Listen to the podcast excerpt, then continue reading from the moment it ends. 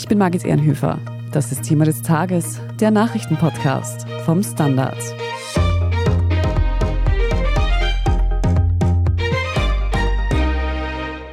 Taiwan's defense ministry says three more Chinese balloons have been detected flying across the Taiwan Strait this week, and one flew over the island itself. Kampfflugzeuge, Schiffe des chinesischen Militärs vor Taiwan. Sie simulieren Angriffe auf wichtige Ziele. Well, China's successful launch of a science satellite triggered Taiwanese authorities to issue emergency warnings to residents. Chinesische Ballons fliegen über Taiwan. Militärschiffe lagern vor der Insel. Kampfjets dringen in den Luftraum ein. Es wirkt, als würde die Lage jederzeit eskalieren. Die Angst, China könnte Taiwan überfallen. Die Folgen eines offenen Konflikts wären verheerend. Denn steigt Taiwans größter Verbündeter, die USA, mit ein, dann stehen sich die führenden Militärmächte, China und die USA, direkt gegenüber. Wie dieser Konflikt weiter verläuft, das hängt auch von der zukünftigen Regierung Taiwans ab. Gewählt wird am Samstag. Mein Kollege Tobias Holub hat sich im Vorfeld dieser Wahl angesehen, wie es zu dieser hoch angespannten Lage zwischen China und Taiwan überhaupt gekommen ist und ob wirklich der nächste Weltkrieg bevorsteht. Es steht gerade ein Land im Fokus der Öffentlichkeit, von dem die meisten Menschen den Namen kennen, aber ich zum Beispiel merke von mir, ich weiß eigentlich viel zu wenig darüber, als mir eigentlich lieb wäre, nämlich Taiwan. Bevor wir jetzt zu den ganzen aktuellen Ereignissen kommen, die es da gibt, Anna Savatal, du schreibst für den Standard über den asiatischen Raum, kennst dich sehr gut im Umfeld von China aus und eben auch mit Taiwan. Gib uns einen Überblick, was ist das für ein Land? Taiwan ist eine relativ kleine Insel in Ostasien. Es leben dort um die 24 Millionen Menschen, das heißt etwa dreimal so viel wie in Österreich. Die größte ist allerdings nicht viel größer als die Schweiz. Es ist übrigens auch ähnlich bergig. Es gibt Berge dort, die fast 4000 Meter hoch sind. Und hierzulande kennt man Taiwan vor allem einerseits für den Hightech-Sektor und andererseits immer wieder in der Diskussion um Konflikt mit China. Aber eigentlich ist Taiwan, und das ist sehr spannend, dort ein extrem vielseitiges Land. Es gibt einerseits die ganz modernen Städte wie Taipei an einer dicht besiedelten Westküste und andererseits aber entlang der Ostküste vor allem, beziehungsweise dann in Zentral-Taiwan auch sehr naturbelassene Gegenden, eben wie gesagt mit hohen Bergen. Das Meer ist natürlich dort auch nie weit. Einerseits gilt Taiwan oder Taipei als Hauptstadt so als die LGBTQ-Hauptstadt Asiens. Das war das erste Land in Asien, das auch die Ehe zwischen gleichgeschlechtlichen Partnern zugelassen hat. Andererseits gibt es viele Klöster, vor allem buddhistische Klöster. Und insgesamt, wenn man hinreist, ist, finde ich, eine Sache, die sofort auffällt, dass es eine extrem entspannte Insel ist. Die Leute sind sehr gemütlich und es gibt auch extrem gutes Essen. Das heißt, du warst doch schon mal dort. Ja, und ich komme immer zu schnell ins Schwärmen, wenn es um Taiwan geht. Auf jeden Fall gut, um einen Eindruck davon zu bekommen. Jetzt hast du es aber schon angesprochen, es wäre schön, wenn das Land eben nur für seine Kultur, für sein Essen, für seine Toleranz bekannt wäre. Aber es gibt da eben diesen großen Konflikt mit China, von dem man immer, immer wieder hört. Wie hat denn dieser Konflikt angefangen? Hm. Wie du sagst, das ist ein Konflikt, den es schon sehr, sehr lange gibt. Man muss eigentlich recht weit in die Vergangenheit schauen, um ihn wirklich verstehen zu können. Das geht zurück bis in die Anfänge des 20. Jahrhunderts, also in der ersten Hälfte des 20. Jahrhunderts. In China ist ja 1911 der Kaiser gestürzt worden und danach haben sich revolutionäre Kräfte um quasi die Herrschaft über dieses neue bzw. alte China gestritten. Da waren auf der einen Seite hauptsächlich die Nationalisten, also die Kuomintang und der Chiang Kai-shek, die gegen die Kommunisten unter Mao Zedong sich teilweise auch in bürgerkriegsähnlichen Zuständen bekriegt haben. Am Ende 1949 ist dann bekannterweise Mao Zedong mit den Kommunisten siegreich aus diesem Konflikt hervorgegangen und Chiang Kai-shek musste sich mit seinen Leuten zurückziehen und das hat er so gemacht, dass er dann auf die Insel Taiwan geflohen ist. Ich merke schon, du kannst auf jeden Fall alle diese Namen besser aussprechen als ich. Fassen wir noch mal kurz zusammen. Für mich jetzt zum Verständnis, also dieser wichtige Zeitpunkt, der spielt sich so rund ums Ende des Zweiten Weltkriegs ab. 1949 hast du, glaube ich, gesagt. Mhm. Und es gibt zwei wichtige Parteien. Es gibt diese Nationalisten, die Kuomintang und die Kommunisten unter Mao Zedong. Die kennen wir, glaube ich, ganz gut, weil die sind ja in China seitdem an der Macht. Mhm. Aber warum haben sich denn diese Nationalisten gerade Taiwan ausgesucht als Rückzugsort? Es war so, dass Taiwan bis zu der Zeit von Japan kolonialisiert war. Japan hat allerdings, wie wir auch gut wissen, im Zweiten Weltkrieg verloren. Und die USA haben dann quasi Druck ausgeübt, sodass Japan die Insel Taiwan zurück an China abtreten musste.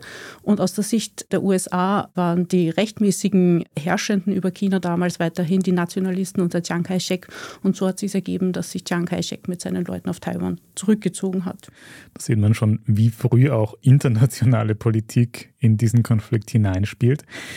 Aber jedenfalls sind dann diese chinesischen Nationalisten, die Kuomintang, nach Taiwan geflüchtet. Sie werden zu dem Zeitpunkt wahrscheinlich auch keine große Sympathie für eben die Kommunisten in Festlandchina gehabt haben, gegen die sie gerade den Krieg verloren haben.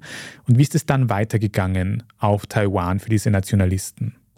Die Kuomintang sind mit Chiang Kai-shek nach Taiwan geflohen und haben dann von dort aus eigentlich über viele Jahre in der Idee gelebt, von Taiwan aus das Festland auch wieder zurückzuerobern.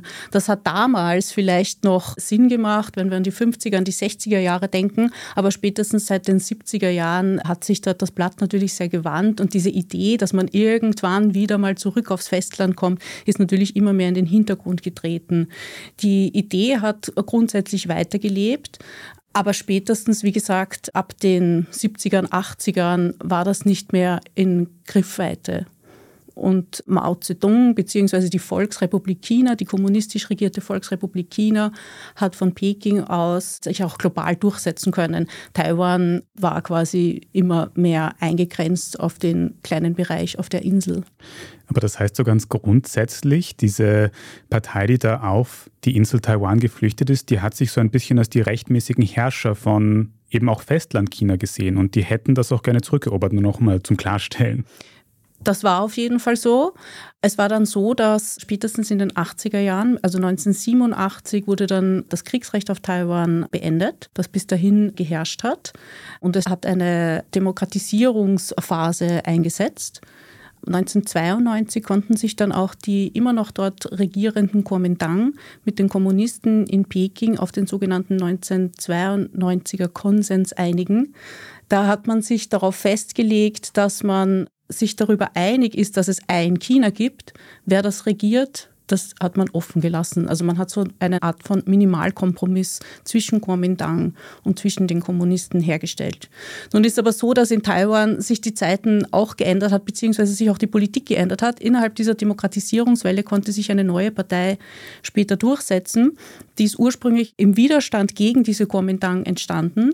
Das ist eben die DPP, die Democratic Progressive Party. Und diese Partei, die hat den Fokus nicht mehr so sehr darauf gelegt, dass man unbedingt an diesem Konsens 1992er, dieser Ein-China-Idee festhalten muss in der Stärke, sondern man hat Faktoren wie die Autonomie der Insel, der Demokratie auf der Insel in den Vordergrund gestellt. Das natürlich ist für Peking ein Dorn im Auge, beziehungsweise das sieht Peking nicht gerne, weil für Peking immer noch dieser Konsens im Vordergrund steht. Diese Ein-China-Idee finde ich immer wieder schwierig in meinen Kopf hineinzubekommen. Das heißt, diese beiden Länder haben sich darauf geeinigt, dass es nur ein China geben kann. Ob das jetzt aber von der Volksrepublik China, den Kommunisten regiert wird, oder von Taiwan, darüber einigt man sich einfach nicht, weil es zu kompliziert wäre, sich zu einigen, oder? Ich glaube, ein sehr gutes Beispiel, das wir auch noch ansprechen müssen, ist der Name von Taiwan, weil Taiwan heißt ja offiziell gar nicht Taiwan. Genau.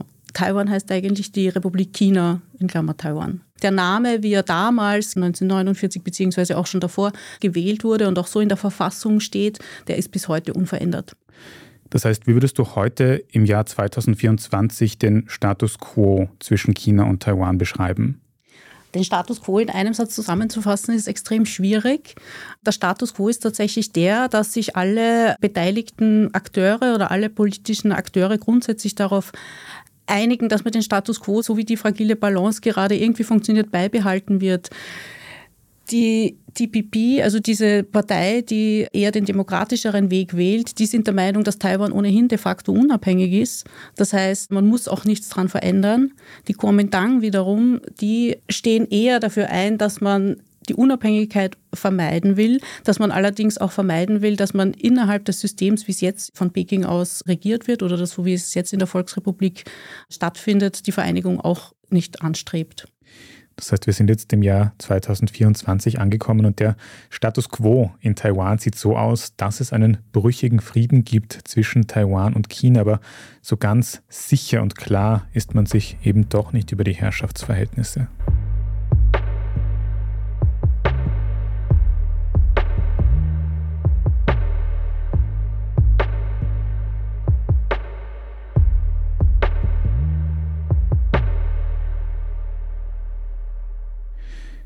Jetzt haben wir aber auch schon gehört, dass auch andere Länder abseits von China und Taiwan selbst einen Einfluss auf diesen Konflikt haben.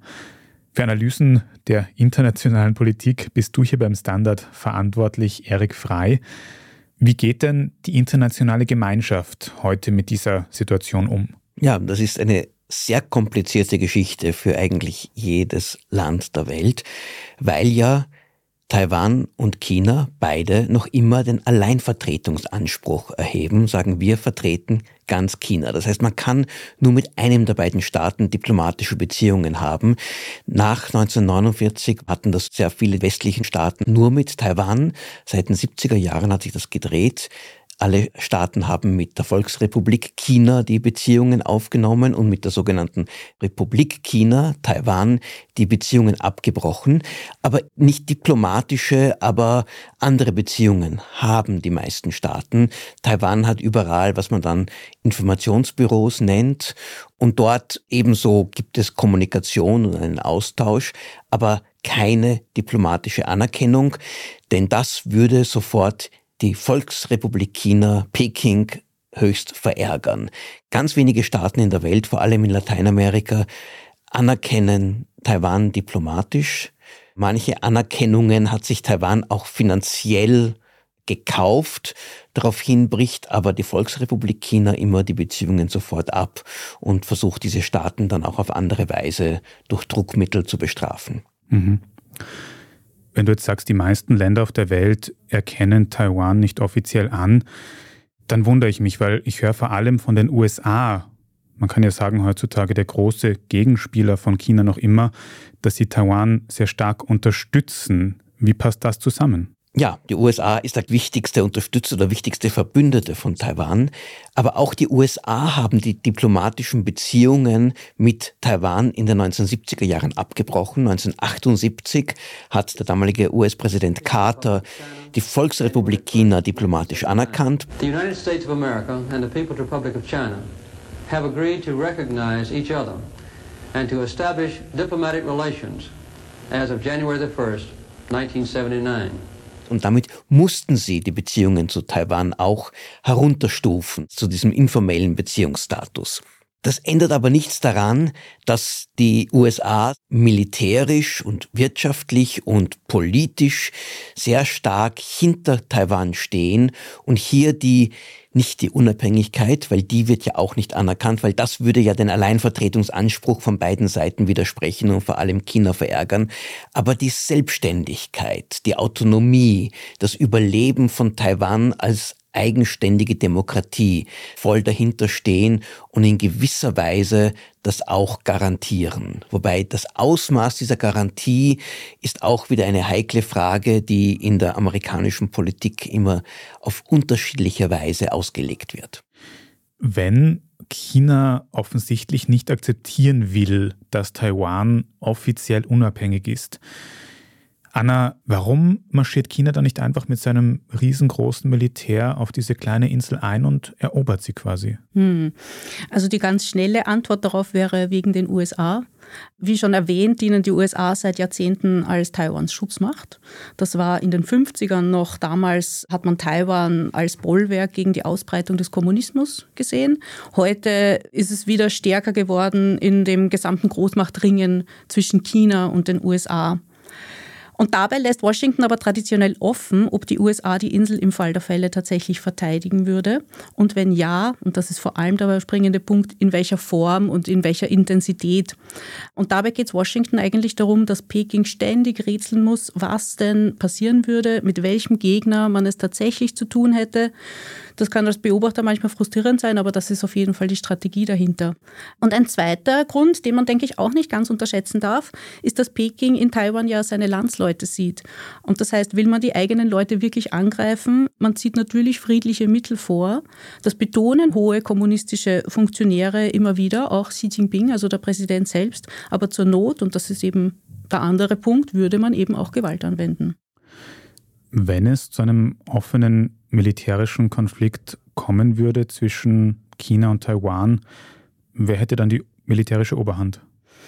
Das ist tatsächlich recht schwer zu sagen, eben weil nicht klar ist, in welcher Form die USA in einen militärischen Konflikt einsteigen würden. Fakt ist, dass Taiwan selbst, also bei allen Militärhilfen, die das Land bekommt, von den USA bzw. auch von anderen Gebern, bei aller Aufrüstung, die in den letzten Jahren intensiver wieder betrieben wurde, der chinesischen Armee, also der Volksbefreiungsarmee, klar unterlegen ist. Fakt ist aber auch, dass Militäranalysten davon ausgehen, dass China aktuell noch nicht bereit ist, eine Invasion mit hoher Wahrscheinlichkeit auf Erfolg durchzuführen. Und der Präsident Xi hat angeordnet, dass die Armee 2027 dazu bereit sein soll für ein derartiges Unterfangen. Das heißt aber auch wieder nicht, dass sie es dann machen würden. Gleichzeitig muss man vielleicht in dem Zusammenhang auch sagen, dass es auch tatsächlich nicht leicht ist, Taiwan einzunehmen. Es ist eben eine Insel. Es hat eine sehr zerklüftete Küste und eine Landung sozusagen dort braucht also ein sehr hohes Maß an militärischem Know-how und an hohen Kapazitäten. Das unterscheidet Taiwan zum Beispiel von der Ukraine. Erik, was meinst du aus US-amerikanischer Perspektive? Wenn China Taiwan offen angreifen würde, würde die USA ihrem Verbündeten dann militärisch beistehen? Man kann davon ausgehen, dass das passieren würde. Das wäre ein massiver Angriff auf die ganz zentralen geopolitischen, strategischen, auch wirtschaftlichen Interessen der USA, auch auf die Werte der USA, denn Taiwan ist heute eine Demokratie und auch deshalb ein enger Verbündeter. Aber die USA haben immer davor zurückgeschreckt, hier offen eine Verteidigungsgarantie abzugeben, auch weil sie verhindern wollten, dass Taiwan damit ermutigt wird, etwa diese Unabhängigkeit zu erklären, die dann wirklich eine Provokation von China wäre. Das heißt, da war immer eine gewisse Ambivalenz da. Wir unterstützen Taiwan zwar, militärisch, finanziell, politisch, aber wir geben keine Beistandsverpflichtung ab und lassen uns die Option offen, möglicherweise auch militärisch nicht einzugreifen. Allerdings haben verschiedene amerikanische Präsidenten, wenn sie über Taiwan gesprochen haben, diese Regel verletzt oder zumindest haben sie angedeutet, dass sie da doch bereit wären, weiterzugehen. Das tat schon Donald Trump und auch Joe Biden hat das mehrmals gemacht. Are you willing to get involved militarily to defend Taiwan if it comes to that?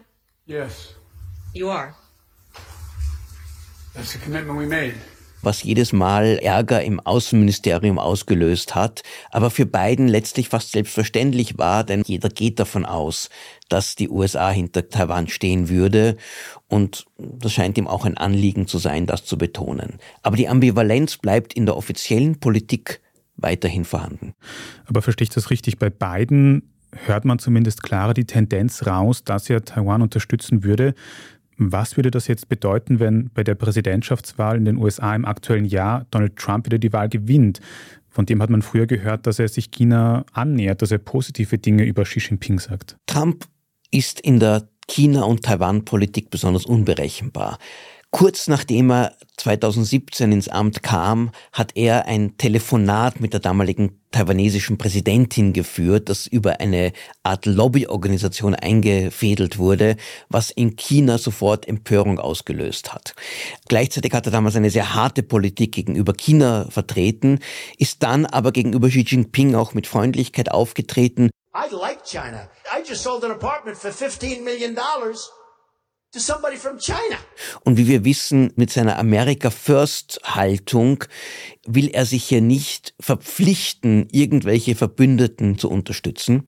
Deswegen könnte es bei Trump viel eher sein, dass er Taiwan im Stich lässt, weil es den nationalen Interessen eher entspricht, während Biden hier eine stärkere moralische Verpflichtung sieht und dadurch einen konsequenteren Kurs fährt. Erik, du hast schon gesagt, dass alles ungewiss ist bei diesem Konflikt. Aber wenn es zu dieser militärischen Eskalation kommt, hätten wir dann einen dritten Weltkrieg mit größeren Ausmaßen als alles, was bisher da war? Also wenn man sich Szenarien für einen dritten Weltkrieg vorstellen möchte und überlegen könnte, wo könnte der ausgelöst werden, dann ist Taiwan der wahrscheinlichste Platz. Weil dort würde sehr wohl die USA Taiwan verteidigen oder unterstützen bei der Verteidigung, weil sie nicht zulassen würden, dass China Taiwan einfach schluckt. Und so könnte es wirklich zu einer direkten militärischen Konfrontation zwischen den beiden militärischen Supermächten von heute kommen. Und das hätte gigantische und wahrscheinlich auch katastrophale Auswirkungen für die Welt. Und wir reden hier auch von zwei Atommächten, die jetzt nicht unbedingt beginnen würden, ihre Atomwaffen einzusetzen, aber genau das, was man in der Ukraine bisher vermieden hat, dass nämlich tatsächlich amerikanische und russische Soldaten aufeinanderstoßen, das wäre rund um Taiwan möglich. Und man weiß auch nicht genau, wie dieser Krieg auch ausgehen würde, wenn er tatsächlich stattfinden würde. Einerseits sind die USA die bei weitem immer noch überlegene Marinemacht der Welt. Sie haben bei weitem die stärkste Militärflotte, aber sie sind weit weg. Und es gibt viele Strategen, die sagen, China, auch wenn sie nicht ganz so stark sind, haben aufgerüstet und durch die geografische Nähe haben eine viel bessere Möglichkeit. Die USA mit diesen langen Versorgungslinien wäre dort in einem starken Nachteil. Und damit könnte dieser Krieg auch zu einem Sieg Chinas gegen die USA führen, was auch massive geopolitische Folgen hätte oder zu einer Situation ausarten, wo wirklich diese beiden Staaten das erste Mal seit dem Koreakrieg eine langwierige militärische Konfrontation miteinander haben. Auch das wäre eine ganz, ganz schlechte Aussicht für die Welt.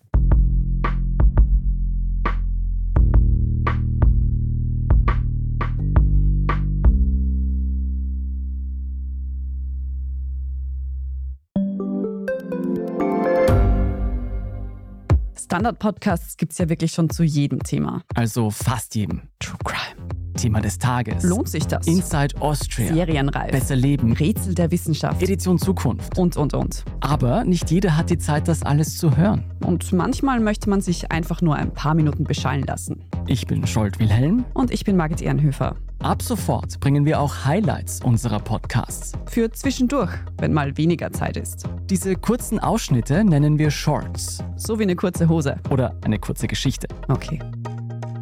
Und Shorts vom Standard finden Sie jetzt überall, wo es Podcasts gibt. Anna, kommen wir zu dem Grund für unseren heutigen Podcast, zu dem ganz konkreten Anlass. Es gibt nämlich in Taiwan dieses Wochenende Wahlen. Du hast es ihr schon anklingen lassen, aber kannst du noch mal kurz zusammenfassen, was sind die Parteien, die da prominent auf dem Wahlzettel stehen werden? Also am Samstag wählt eben Taiwan einerseits einen neuen Präsidenten. Es sind tatsächlich alles männliche Kandidaten, daher Präsidentin. Es wählt aber auch ein neues Parlament. Weltweit sorgt vor allem diese Präsidentenwahl für viel Aufmerksamkeit, weil der Präsident traditionell in Taiwan eine sehr mächtige Rolle einnimmt. Grundsätzlich treten im Großen und Ganzen, um es einfach zu machen, drei Parteien an. Zwei davon haben wir jetzt schon kennengelernt. Da ist einerseits eben die DPP, also die Democratic Progressive Party und die Kuomintang, die Nationalisten. Die dritte Partei nennt sich TPP, die Taiwan People Party, und ist recht neu. Die ist etwas abgeschlagen in den Wahlumfragen. Daher werde ich jetzt vor allem die zwei Parteien TPP und Kuomintang nochmal erklären. Die TPP ist mittlerweile seit acht Jahren an der Macht. Sie ist ursprünglich, wie gesagt, als Widerstandspartei eigentlich gegen die Kuomintang entstanden. Sie gilt als äußerst Peking kritisch, steht eben für die taiwanische Identität und Demokratie Bezüglich den Beziehungen zu China vertritt die TPP die Auffassung, dass Taiwan bereits unabhängig ist. Man muss also nicht jetzt neu nochmal die Unabhängigkeit deklarieren, beziehungsweise muss nichts an dem Status quo verändern. Der Spitzenkandidat ist der aktuelle Vizepräsident Lai Jingde. Als Vizekandidatin tritt eine Frau an, Xiaobi Kim, die bis dato die de facto Botschafterin in Washington war. Die Kuomintang auf der anderen Seite ist, wie gesagt, diese traditionelle Partei, die es schon seit über 100 Jahren gibt. Auch sie will den Status quo bezüglich Peking beibehalten, tritt dabei aber für engere Kooperation mit Peking an und für Dialog. Der Spitzenkandidat ist der ehemalige Bürgermeister von Taipei, Hua Yui. Und diese dritte Partei, die ich kurz erwähnt habe, die treten für einen Alternativweg ein. Sie probieren vor allem bei frustrierten jüngeren Wählern Stimmen zu fangen, die von beiden Großparteien sozusagen genug haben. Spitzenkandidat ist ein ehemaliger Arzt, der dann später in die Politik eingetreten ist, namens Ko Wen-je. Viele Infos auf einmal. Vielleicht können wir noch mal kurz kondensieren. Du hast eben gesagt, diese zwei großen Parteien sind irgendwie doch die wichtigsten. Wenn die Kuomintang diese Wahl gewinnen, eben diese Partei, die vor weit mehr als 50 Jahren jetzt überhaupt erst nach Taiwan gekommen ist. Was würde sich dann ändern? Du hast gesagt, es würde dann eine engere Kooperation mit Peking geben? Ja, also die Kuomintang treten dafür ein, dass sie wieder enger mit Peking kooperieren wollen. Es ist auch in der Theorie möglich, dass man dann wieder näher an China angeschlossen wird. Die Frage ist nur, wollen das die Menschen auf Taiwan überhaupt? Und die Kuomintang strebt auch keine Wiedervereinigung unter dem aktuellen System an. Also die Kommunisten in Peking und die Kuomintang in Taipei, die kennen sich nun schon seit 100 Jahren. Man war früher Feinde in einem Krieg. Heute ist man jetzt plötzlich eigentlich Partner in einer Idee, die Unabhängigkeit Taiwans zu vermeiden. Aber auch Taiwan hat sich geändert und die Kuomintang haben sich geändert. Das heißt, da gab es eben diese Wellen an Demokratisierung, eine neue Identitätsfindung. Und auch die Kuomintang sagt, dass man unter dieser Führung in Peking nicht Teil der Volksrepublik sein will. Und auch nicht einmal die Idee von ein Land, zwei Systeme, wie man es zum Beispiel aus Hongkong gekannt hat, wird auch nicht propagiert. Das ist vor allem seitdem in Hongkong der Systemwechsel stattgefunden hat, sehr unbeliebt auf der Insel. Mhm. Also bei den Kuomintang würde der Status quo im Großen und Ganzen beibehalten werden, aber es würde auf jeden Fall mehr Einfluss durch die Volksrepublik China, durch Peking geben. Auf der anderen Seite, diese DPP, die du angesprochen hast, das hat mich vorher ein bisschen verwirrt, wo du gesagt hast, auch die Partei spricht sich für den Status quo aus. Dabei war das doch die Widerstandspartei. Sollte die nicht dahinter sein, eben zu sagen, wenn wir die Wahl gewinnen, dann wird Taiwan unabhängig und dann wird sich das alles ändern, ganz radikal? Na, eben auf keinen Fall. Und das ist vielleicht auch ein bisschen ein Missverständnis über die Politik in Taiwan grundsätzlich. Auch die DPP, die als progressive Partei bekannt ist und die sich eher mit der Identität der Taiwanesen auseinandersetzt, kennt die roten Linien Pekings und weiß, dass es gewisse Linien einfach nicht zu überschreiten gilt und sind sich deswegen sehr klar darüber, dass sie eben nicht für eine Unabhängigkeit zum Beispiel eintreten, weil das einfach in dem strengen Korsett, das Peking eigentlich über Taiwan stülpt, nicht umsetzbar ist. Wer hat denn dann jetzt die besseren Karten von diesen zwei großen Gruppen, diese Wahl zu gewinnen? Die eher China nahe Partei oder die eher widerstandsnahe Partei? Also wenn man sich die Umfragewerte der vergangenen Wochen und Monate anschaut, dann liegt die DPP eigentlich so gut wie in allen Prognosen vorne, mal mehr, mal weniger. Bis zu 40 Prozent werden ihnen prognostiziert. Dahinter liegt die KMT, also die Kuomintang mit um die 30 Prozent und etwas abgeschlagen ist eben diese dritte Partei. Die Umfragen sind nicht wahnsinnig sicher und wer weiß, wie sich dann Wähler und Wählerinnen am Samstag tatsächlich entscheiden. Also es wird sehr spannend.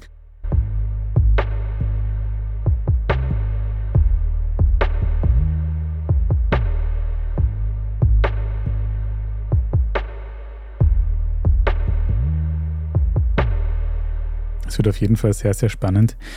Aber es gibt abseits von diesen politischen Entscheidungen noch einen ganz großen Faktor, über den wir heute noch gar nicht gesprochen haben, nämlich die Wirtschaft und konkret die Halbleiterindustrie, die es in Taiwan gibt. Erik, kannst du uns kurz erklären, was es mit dieser Halbleiterindustrie auf sich hat und warum auch das so viel Sprengkraft hat?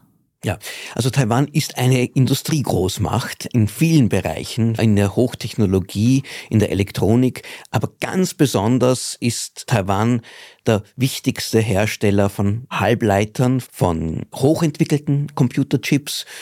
Und je höher entwickelt die Chips, je moderner, je stärker, desto mehr davon ist in Taiwan konzentriert. Man spricht von ungefähr 70 Prozent der Halbleiterproduktion, die aus Taiwan stammt, vor allem von einem großen Produzenten TSMC. Es gibt einen kleineren auch, UMC, und beide zusammen haben sie eine dominierende Position. Und das stellt einerseits eine starke Konzentration dar, aber das spielt keine große Rolle, weil sie auch in einem Wettbewerb mit anderen Produzenten in der Welt stehen, aber vor allem ein geopolitisches Risiko, weil sollte China tatsächlich Taiwan angreifen und es zu einem Krieg kommen, dann wäre die gesamte Halbleiterproduktion in der Welt gefährdet. Das betrifft, wie wir wissen, nicht nur Computer und Handys, sondern auch Autos und eigentlich jede Art von modernen Geräten. Es wäre eine wirtschaftliche Katastrophe, die schlimmer wäre als alles, was wir in der Corona-Pandemie damals erlebt haben mit den damaligen Halbleitern, die auch damals plötzlich fehlten, weil die Nachfrage so stark gestiegen war nach elektronischen Geräten. Und das heißt, weil Taiwan Weltmarktführer ist bei diesen hochentwickelten Chips, würde das auch China wirtschaftlich schaden. Und China stellt die Wirtschaft ja ganz, ganz oben auf die Agenda. Das heißt, könnte das vielleicht China davon abhalten, diese Abhängigkeit Taiwan anzugreifen offen? Auf jeden Fall. Also die Halbleiterproduktion in Taiwan ist eine, von der China ganz besonders profitiert. Auch jedes Gerät, das in China hergestellt wird, die meisten Chips kommen ebenfalls aus Taiwan. Das heißt, China müsste da auch schon aus diesem Grund vorsichtig vorgehen und würde wahrscheinlich eine militärische Auseinandersetzung, so weit wie möglich es irgendwie geht, vermeiden, außer sie wären sich gewiss, dass sie innerhalb von 48 Stunden das Land beherrschen und die Produktionsstätten übernehmen könnten und dort dann weiter produzieren können. Ob das aber militärisch möglich ist, ist eher eine andere Frage. Man hat das auch erlebt im Angriffskrieg Russlands gegen die Ukraine, dass die Vorstellungen, ich kann innerhalb von wenigen Tagen ein anderes Land einfach erobern, geht dann nicht immer ganz so auf. Aber gleichzeitig kann China diese starke Marktstellung von Taiwans Halbleiterproduktion auch als Druckmittel gegen den Westen verwenden und sagen, passt auf, ich kann wirkliche Schwierigkeiten machen. Vielleicht solltet ihr euch auch überlegen, wie stark ihr Taiwan unterstützt. Es kann in beide Richtungen gehen, je nachdem, wie groß die Risikobereitschaft in China ist, wie sehr sie bereit sind, dort zu hasardieren. Also jetzt mit all dem im Hinterkopf, die wirtschaftliche Bedeutung von Taiwan, die militärische Gefahr im Hintergrund dieser ganzen Geschichte und eben die politische Situation. Anna, was glaubst du, wie es nach diesen Wahlen weitergehen wird? Denkst du, dass dieser Konflikt in naher Zukunft eskalieren wird? Also insgesamt ist es natürlich immer sehr schwierig, in eine Glaskugel zu schauen, die wir nicht besitzen. Ich denke, bei einem DPP-Sieg, der nach aktuellen Umfragen wahrscheinlicher ausschaut, steht Peking tatsächlich unter Druck, in irgendeiner Form reagieren zu müssen. Über Jahre hat man gegen diese Partei Stimmung gemacht und schon bei anderen Dingen oder Vorkommnissen, geringeren Ereignissen sozusagen, reagiert Peking normalerweise mit irgendeiner Form von Maßnahme. Ich gehe davon aus, dass es eventuell zu wirtschaftlichen Sanktionen gegen bestimmte Produkte kommen könnte oder auf militärischer Ebene könnten wir vielleicht in den Tagen und Wochen nach den Wahlen wieder mehr Durchflüge von chinesischen Flugzeugen, Kampfjets durch die Luftraumüberwachungszone Taiwans sehen. Eventuell wird es auch Schiffe geben, die sich nochmal näher der Insel annähern. Also alle diese verschiedenen Maßnahmen, die wir aber aus dem sogenannten Grey Zone Playbook auch schon kennen, sprich Taktiken, die gerade unterhalb einer Schwelle bleiben, die eine Reaktion provoziert von anderen Akteuren. Die Frage ist natürlich, wie weit wird Peking gehen? Aktuell sehe ich es nicht im Interesse der Führung dort total zu eskalieren. Da wird man in Peking zumindest eher auch nochmal abwarten, wie eigentlich die US-Wahlen im November ausgehen, die ja wirklich ein wichtiger Faktor in der ganzen Gemengelage sind. Aber das heißt, verstehe ich dich da richtig? Du schätzt die Lage so ein, dass weder China noch Taiwan wirklich ein Interesse haben an diesem schwierigen und brüchigen, aber bis jetzt eben doch anhaltenden Frieden wirklich etwas zu ändern. Wenn sich an den Rahmenbedingungen nicht grob etwas verändert, sprich wenn niemand der beteiligten Akteure gewisse rote Linien überschreitet, dann liegt es, denke ich, im Interesse aller Beteiligten, den Status quo, so wie er jetzt existiert, auch beizubehalten. Und ich denke, die Frage, ob und wenn, dann in welcher Form Peking angreift, hat vielleicht etwas weniger damit zu tun, wer in Taipei eigentlich gerade an der Macht ist, als man es landläufig annehmen würde, eben weil beide Großparteien wirklich sich der roten Linien auch bewusst sind und diese auch im Großen und Ganzen einhalten. Was interessant ist, um das vielleicht auch nochmal zusammenzufassen, ist, dass die Kuomintang diese ganzen Wahlen als Wahl zwischen Krieg und Frieden inszeniert. Das heißt, eine erneute DPP-Führung würde Krieg provozieren. Und die DPP auf der anderen Seite inszeniert die Wahlen wiederum als Wahl zwischen Demokratie und autoritärem System. Und im Kern sind sich diese Parteien aber gar nicht so unähnlich. Beide wollen den Status quo beibehalten. Die Frage ist daher vielleicht eher, welche Partei kann den Frieden um die Insel eher erhalten, beziehungsweise welche Partei kann Taiwan in dem, was es heute ist, besser schützen? Ist das die Methode, die die DPP vorschlägt? Das heißt Abschreckung, Widerstand gegen Peking leisten, sich hin und wieder gegen den Bully China, wie auch gern genannt wird, von Politikern wehren? Oder ist das die Methode, mit der die KMT, die Kuomintang, auf Walfang geht, mit Appeasement-Politik, also mit Beschwichtigung, mit Besänftigung und mit Dialog? Und das ist tatsächlich eine große Richtungsfrage und am Ende muss jeder Wähler oder jede Wählerin für sich selbst entscheiden, welche Methode er oder sie besser findet. Erik, wie siehst du das aus internationaler Sicht? Wird es zur Eskalation kommen oder bei diesem Status quo bleiben, bei diesem brüchigen Frieden, den es schon seit Jahrzehnten gibt? Das ist zumindest das Ziel der USA, den Status quo möglichst lang zu erhalten, damit weder Taiwan noch China an ihm rüttelt. Und dann sind die nationalen Interessen und auch die internationalen Interessen der USA, aber letztlich auch der ganzen westlichen Welt am meisten erfüllt. Erik Frei, Anna Savatal, vielen Dank, dass ihr mir den Taiwan-Konflikt erklärt habt. Sehr gerne. Vielen lieben Dank. Ja, und vielen Dank auch an Tobias Holub, dass du dieses Interview geführt hast. Wir sprechen jetzt gleich noch in unserer Meldungsübersicht über die aktuelle Lage im Roten Meer. Dort gab es einen militärischen Rückschlag auf Angriffe der Houthi-Rebellen seitens USA und Großbritannien. Details dazu gleich. Wenn Sie Thema des Tages und unsere journalistische Arbeit hier beim Standard gerne unterstützen möchten, dann freuen wir uns sehr, wenn Sie das mit einem Standard-Abo tun. Alle Infos dazu gibt es auf abo.derstandard.at. Bis gleich.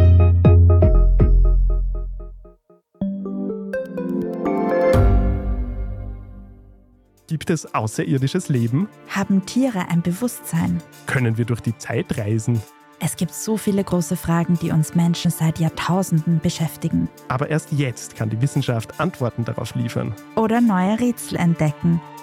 Ich bin Tanja Traxler. Und ich bin David Rennert. Im Standard-Podcast Rätsel der Wissenschaft gehen wir großen Fragen der Menschheit auf die Spur. Wir fragen Wissenschaftlerinnen, was in schwarzen Löchern passiert wo die Aliens bleiben und die Fusionskraftwerke und wo die Mathematik an ihre Grenzen stößt. Rätsel der Wissenschaft, jeden Mittwoch eine neue Folge. Überall, wo es Podcasts gibt.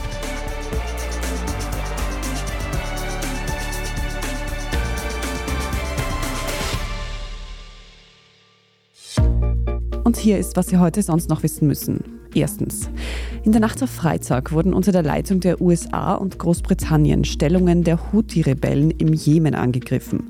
Die Houthi-Rebellen kontrollieren weite Teile des Jemens. Ihre Regierung ist aber international nicht offiziell anerkannt. Und sie sehen Israel als Feindbild. Seitdem dort der Krieg gegen die palästinensische Hamas wieder aufgekocht ist, greifen auch die Houthi-Rebellen Israel an. Und zwar, indem sie Schiffe mit angeblicher Israel-Verbindung im Roten Meer bombardieren. Betroffen sind davon vor allem Handelsschiffe. Deshalb meiden mittlerweile viele internationale Schifffahrtsunternehmen die Route durch das Rote Meer. Die genauen Auswirkungen der nächtlichen Angriffe müssen erst ausgewertet werden. Am Freitagvormittag war von fünf Toten und sechs Verletzten die Rede. Seitens Großbritannien und den USA heißt es, man habe den Fähigkeiten der Houthi, weitere Schiffe anzugreifen, einen Schlag versetzt. Die Houthi-Rebellen selbst meldeten in einer ersten Reaktion, ihre Angriffe trotzdem fortsetzen zu wollen und außerdem kündigten sie an, die USA zu bestrafen. Alle Updates dazu lesen Sie auf der Standard AC in unserem Live-Ticker rund um den Nahostkonflikt.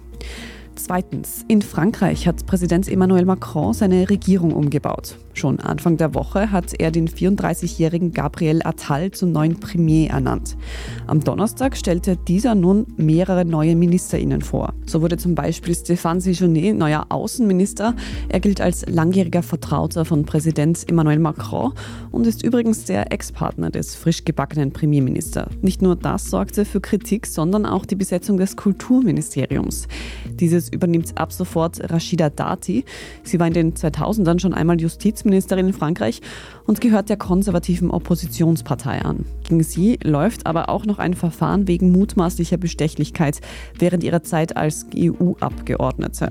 Generell ist in Frankreich die Rede davon, dass Präsident Macron die Leute für seinen Regierungsumbau ausgehen. Ob er seiner Regierung mit den Neubesetzungen zu wieder mehr Beliebtheit in Frankreich verhelfen kann, das wird sich erst zeigen. Drittens, Reichtum ist in Österreich ziemlich konzentriert. Die wohlhabendsten 5% der österreichischen Privathaushalte besitzen nämlich mehr als 50% des Nettovermögens. Zu diesem Schluss kommt die Europäische Zentralbank in einer neuen Auswertung. Demnach besitzen die obersten 10 Prozent sogar 64 Prozent des Besitztums. Im Vergleich dazu bleiben für die untere Hälfte der Privathaushalte lediglich 3,5 Prozent des Nettovermögens übrig. Dazu muss man sagen, es handelt sich hier um Schätzungen, weil es keine konkreten Zahlen dazu gibt. Ein Vermögensregister zum Beispiel existiert in Österreich nicht. Den Erhebungen zufolge ist aber die Schere zwischen den oberen 5 Prozent und den unteren 50 Prozent in Österreich besonders hoch hoch. Im EU-Vergleich liegt nur Lettland noch darüber. Dort halten die obersten 10 Prozent sogar 70 Prozent des Nettovermögens. Wobei ein Vergleich unterschiedlicher Länder aufgrund der verschiedenen Rahmenbedingungen, die etwa im Sozialsystem gelten, eher schwierig ist. Wo Österreich aber laut der Nationalbank tatsächlich auch im europäischen Vergleich auf Platz 1 liegt, sind Erbschaften. Und wenig überraschend, Schlusslicht ist Österreich bei der Vermögensbesteuerung. Und viertens, wenn Sie sich schon einmal gefragt haben, was Vanillekipferl mit Batterien gemeinsam haben, dann sollten Sie unbedingt die neue Folge unseres Schwesterpodcasts Edition Zukunft Klimafragen anhören. Ein Forscher an der TU Graz arbeitet nämlich gerade daran, eine Batterie ohne die Verwendung von bedenklichen Schwermetallen herzustellen. Und da kommt Vanillin ins Spiel. Wie genau das funktioniert, das hören Sie in Edition Zukunft Klimafragen überall, wo es Podcasts gibt und natürlich auch auf der Standard.at. Dort finden Sie auch alles weitere zum aktuellen Weltgeschehen. Falls Sie uns irgendetwas mitteilen möchten, Feedback haben oder ein Thema, das wir mal behandeln sollen, dann schreiben Sie uns das gerne an podcast.derstandard.at. Und wenn Ihnen diese Folge von Thema des Tages gefallen hat, lassen Sie uns das gerne mit einer guten Bewertung oder einem netten Kommentar wissen und abonnieren Sie Thema des Tages und aktivieren auch gleich die Glocke, damit Sie keine weitere Folge mehr verpassen. Ich bin Margit Ehrenhöfer, danke fürs Zuhören, Baba und bis zum nächsten Mal.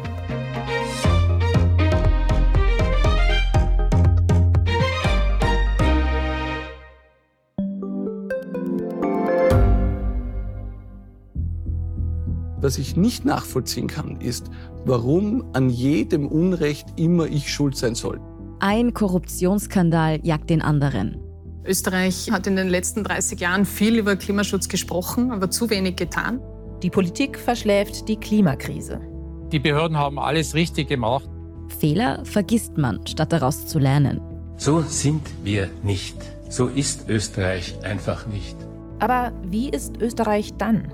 Das wollen wir bei Inside Austria herausfinden. Wir blicken auf die großen österreichischen Skandale. Von Ibiza bis Ischgl. Wir wollen wissen, wer dafür in der Politik die Verantwortung trägt. Und wir schauen genau hin, wo Österreich über seine Grenzen hinaus mitmischt. Vom Wirecard-Skandal bis zum Ukraine-Krieg. Das ist Inside Austria von Standard und Spiegel. Jeden Samstag eine neue Folge, überall, wo es Podcasts gibt.